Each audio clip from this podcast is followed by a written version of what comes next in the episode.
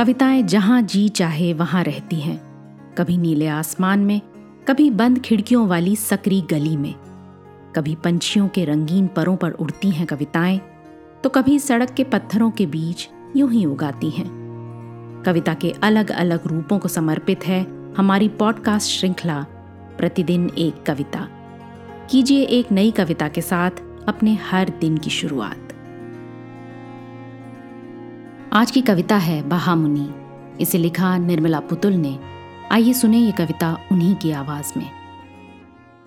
बहामुनी, तुम्हारे हाथों बने पलतल पर भरते हैं पेट हजारों, पर हजारों पत्तल भर नहीं पाते तुम्हारा पेट। बहामुनी, तुम्हारे हाथों बने पत्तल पर भरते हैं पेट हजारों, पर हजारों पत्तल भर नहीं पाते तुम्हारा पेट।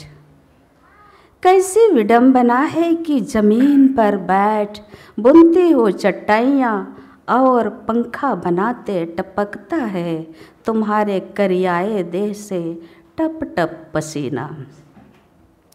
क्या तुम्हें पता है कि जब कर रही होती हो तुम दातून, तब तक कर चुके होते हैं सैकड़ों भोजन पानी तुम्हारे ही दातुन से मुंह हाथ धोकर। जिन घरों के लिए बनाती हो झाड़ू, उन्हीं से आते हैं कचरे तुम्हारी बस्तियों में।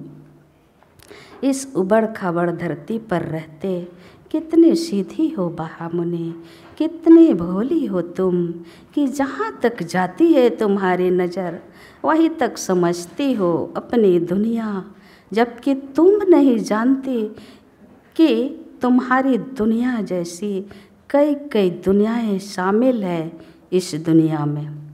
नहीं जानती कि किन हाथों से गुजरती तुम्हारी चीज़ें पहुँच जाती है दिल्ली, जबकि तुम्हारी दुनिया से बहुत दूर है अभी भी दुमका, बहुत दूर है अभी भी दुमका, अभी भी। धन्यवाद। आज की कविता को आप पॉडकास्ट के शो नोट्स में पढ़ सकते हैं। आप जहां भी प्रतिदिन एक कविता सुन रहे हैं वहां अपने कमेंट्स शेयर करना ना भूलें। अगर आप चाहते हैं कि नई धारा रेडियो की ये प्रस्तुति हर सुबह आपके व्हाट्सएप पर आ जाए, तो हमें इस नंबर पर मैसेज भेजें seven four two eight seven seven five three seven six. कल एक और कविता के साथ फिर मिलेंगे।